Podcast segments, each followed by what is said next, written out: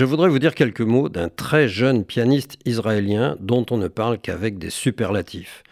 Yoav Levanon a 18 ans et ce n'est pas seulement un virtuose foudroyant, mais ses interprétations font de lui un musicien qui a tout pour devenir un des pianistes majeurs de ce siècle. Par comparaison, il faut réaliser qu'un autre pianiste s'étant fait connaître très jeune, Daniel Barenboim, a connu la consécration internationale vers l'âge de 28 ans. Là, c'est 18 ans. Yoav Levanon a débuté le piano à 3 ans.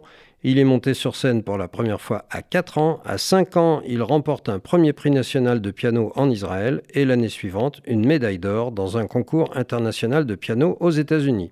À cette occasion, il se produit sur la scène du Carnegie Hall à New York. À 7 ans, il fait ses débuts avec l'Orchestre de chambre d'Israël et il enchaîne ainsi les prestations dans de multiples lieux prestigieux tout en accumulant les premiers prix de concours de piano. À l'âge de 8 ans, on disait de Yoav Levanon que le terme d'enfant prodige n'était pas approprié car il s'agissait déjà d'un artiste parfaitement accompli. Ainsi, à 13 ans, il joue un concerto de Rachmaninoff avec l'Orchestre Philharmonique d'Israël et joue au fameux Festival de Verbier en Suisse. Il a déjà joué à peu près partout et plusieurs fois en France.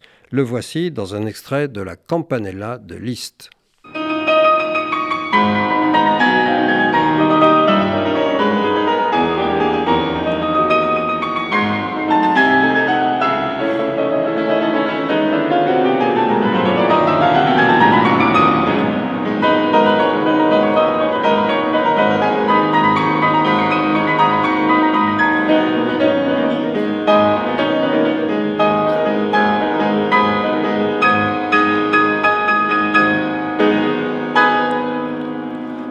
En dehors de sa technique fulgurante, tous les critiques louent également ses phrasés, son style, son toucher.